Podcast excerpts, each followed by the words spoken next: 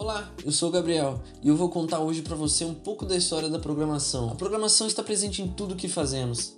Nessa cena que você vê, por exemplo, a programação está presente nos celulares das pessoas que estão andando, nos carros, até no semáforo ou mesmo nos prédios. A princípio, as linguagens de programação eram somente códigos diferentes do que são utilizados nos computadores atuais. A sua história está intimamente ligada à história dos computadores, pois as linguagens foram criadas justamente para que o homem pudesse, através das máquinas, usar sequências lógicas para resolver um problema ao longo dos tempos. E para conhecer melhor a história da programação, devemos voltar a três pessoas: Ada Lovelace, Joseph Maria Jacquard e Herman Hollerith. Ada Lovelace criou um algoritmo que poderia ser processado por uma máquina, e esta foi chamada máquina analítica de Charles Babbage. No algoritmo proposto por Ada, a máquina seria capaz de calcular sequências de Bernoulli, este é considerado por muitos historiadores de programadores como o primeiro programa criado na história. Curiosamente, a máquina analítica de Babbage é considerada também como ponto de partida para os computadores que conhecemos atualmente. Alguns anos antes, Jacquard criou o primeiro tear mecânico, que a partir de furos em cartão realizava movimentos e criava desenhos em tecidos que fabricava, ou seja, cada cartão representava um desenho que era designado pela sequência de furos do mesmo. O grande trabalho do tecelão de ter que trocar os fios constantemente nos desenhos tecidos foi poupado pela máquina, que selecionava o fio correto a ser usado de acordo com a lógica desenvolvida por Jacquard. Tal lógica pode ser considerada um algoritmo, pois continha um passo a passo a ser seguido pela máquina ao selecionar cada cor de fio e, consequentemente, pode ser considerado um programa. Então há uma polêmica muito grande em torno de quem foi o primeiro verdadeiro programador, se foi a ou Jacquard. Herman Ollerith, que mais tarde se tornaria um dos fundadores da IBM, trabalhava na coleta de dados para o censo americano de 1890, quando percebeu que o que estava fazendo acabaria se tornando uma completa perca de tempo na hora da contagem dos dados obtidos. Inspirados no TR de Jacquard, que usava cartões perfurados para operar o seu TR, Hollerith resolveu criar um padrão que seria capaz de armazenar resultados em uma máquina de acordo com os furos em um cartão de papel, que lhe pouparia muito tempo. Para se ter uma ideia, o censo demorava no mínimo 3 anos para ter seus dados apresentados. Com a máquina de Hollerith, esse tempo foi reduzido a um ano. Quando os computadores surgiram, a sua programação não era nem um pouco fácil. Programas por assembly eram frustrantes e também muito fácil de se encontrar erros. Com o tempo, a programação base foi sendo simplificada com a ajuda de a criação de outras linguagens que resumiam um amontoado de números números binários que eram encontrados no começo. Algumas das principais foram a Fortran, a COBOL, a BASIC e posteriormente essas evoluíram, criando novos níveis. As linguagens que mais conhecemos e que estudamos nas universidades hoje são as chamadas linguagens de alto nível, como C, C++, Java, PHP, Python e etc. Essas linguagens reúnem e simplificam a linguagem de máquina que dependendo de sua sintaxe fazem determinadas ações só por comandos que geralmente são palavras em inglês simplificadas, como printf, que vem de printed formatted, da linguagem C++, onde você insere uma mensagem na tela para o usuário. Sabendo tudo isso, agora podemos nos aprofundar melhor no assunto do mercado de trabalho. Oi, meu nome é Gabriela e eu vim aqui falar para vocês um pouquinho de como é o mercado de trabalho da nossa área.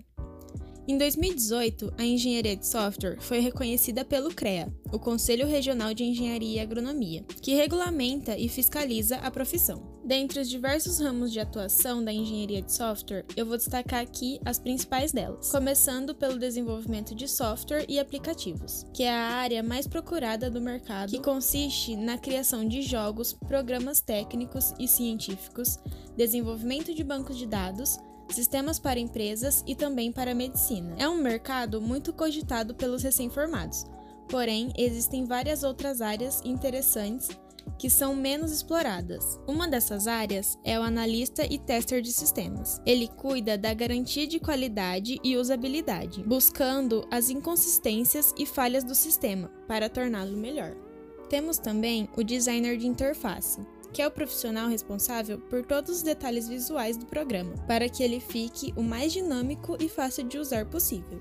E para encerrar esse assunto, eu vou falar do gerente de projeto. Ele é a pessoa que atua no comando do projeto, que organiza as etapas e distribui as funções de todos os envolvidos, para que tudo fique como planejado e seja entregue no prazo. Enfim, a engenharia de software tem diversos segmentos, e a expectativa de crescimento da área em 10 anos é de 17%. Afinal, é uma profissão que promete maiores avanços. E assim encerramos o assunto do mercado de trabalho para a engenharia de software. Até mais! Olá, eu sou o Rafael, vim falar sobre o curso de Engenharia de Software. Enfim, O curso ele aborda as principais matérias da computação, no desenvolvimento de software e no desenvolvimento de programas. Os estudantes também aprendem a tentar encontrar possíveis falhas. Erros podem acabar gerando problemas nos programas desenvolvidos, então eles têm esse conhecimento eles acabam aprendendo isso dentro da faculdade. Assim como qualquer engenharia, esse curso tem as matérias básicas além das matérias específicas da engenharia de software. Esse curso você estará vendo cálculo, geometria analítica e também física, além das matérias de humanas e ambiental. Você terá que passar por essas disciplinas mesmo sendo uma engenharia voltada para a computação. Você também terá que ver as matérias básicas da engenharia. No caso, essas são as disciplinas introdutórias, onde você tem Introdução à Engenharia e Cálculo, Geometria Analítica e Física. Essas são as matérias do começo do curso.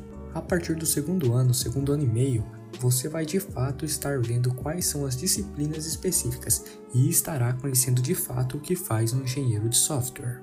Então, nessa etapa, nessa parte do curso, o aluno estará aprendendo tudo sobre o desenvolvimento do software, desde o projeto inicial, desde a parte onde o engenheiro tem que ver o que é necessário no software, conseguir captar a ideia, conseguir colocar em prática e conseguir testar o programa. Então, todas essas etapas do desenvolvimento de um software a gente estará vendo ao longo das disciplinas na graduação. Sendo assim, encerro a minha palavra a respeito do curso e até a próxima! Boa noite, tarde ou manhã, dependendo da hora que você está vendo esse vídeo, né? Eu me chamo Henrique e hoje vou estar falando um pouco com uma leve explicação sobre cidades que são polos tecnológicos e também cidades que prometem para 2021 se tornarem grandes polos. Bom, vamos lá. Em primeiro, precisamos saber o que são polos tecnológicos. São regiões com grande concentração de empresas de startups, laboratórios, universidade de ponta e centro de inovações. Nesses ambientes, as empresas formam um sistema aberto e interconectado, favorecendo o compartilhamento de informação, a pesquisa e o desenvolvimento de novas tecnologias e soluções. Agora que temos uma noção básica, vamos ao real conteúdo, começando pelos quatro maiores polos tecnológicos do mundo em 2020. Em primeiro lugar, temos o grandioso e conhecido Vale do Silício, localizado na Califórnia, Estados Unidos. O mesmo começou a se formar no século XX, ocupando disparado invicto a liderança de maior polo, nele possuindo empresas como Google e Microsoft. Em segundo, temos outra grande cidade, nada mais do que Pequim, que fica nada menos do que o país mais populoso do mundo, a China. Em seguida, temos novamente os Estados Unidos no top 4, indo como Nova York, ocupando o terceiro lugar, somando mais de 36 milhões de dólares em captação de investimento para negócios e inovadores. E por último do nosso ranking, temos novamente a China, vindo agora com Xangai, sendo conhecida por ser o núcleo financeiro global. Agora que conhecemos o top 4, vamos para os polos tecnológicos com potencial para 2021.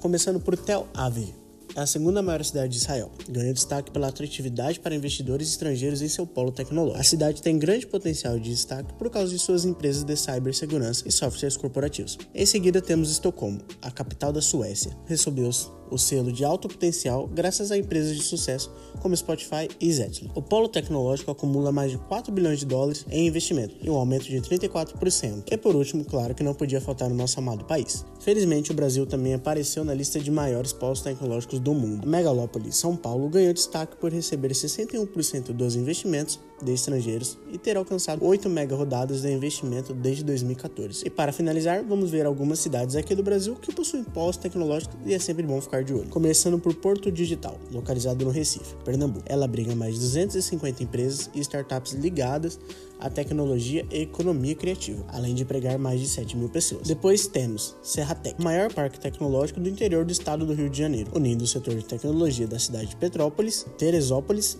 e Nova Friburgo. Ao todo, o espaço possui 170 empresas inovadoras e faturamento de 585 milhões anuais. Em terceiro lugar, temos Florianópolis, em Santa Catarina. Florianópolis se destacou em 2020 pela força do setor de inovação e tecnologia, que foi responsável por 14% do PIB da cidade. Seu polo tecnológico conta com mais de 4 mil empresas inovadoras e uma média salarial mais alta do que o restante do país, que gira em torno entre 4.875 contra 2.900 do resto do país. Em quarto lugar, temos São Pedro Vale, Minas Gerais conhecido também como Vale Silício de Belo Horizonte. A comunidade surgiu em 2011 com a união de empreendedores à frente das startups Beved, Deskmatrix, Everwhite e Hotmart. Hoje já conta com mais de 200 empresas de tecnologia e inovação com potencial crescimento.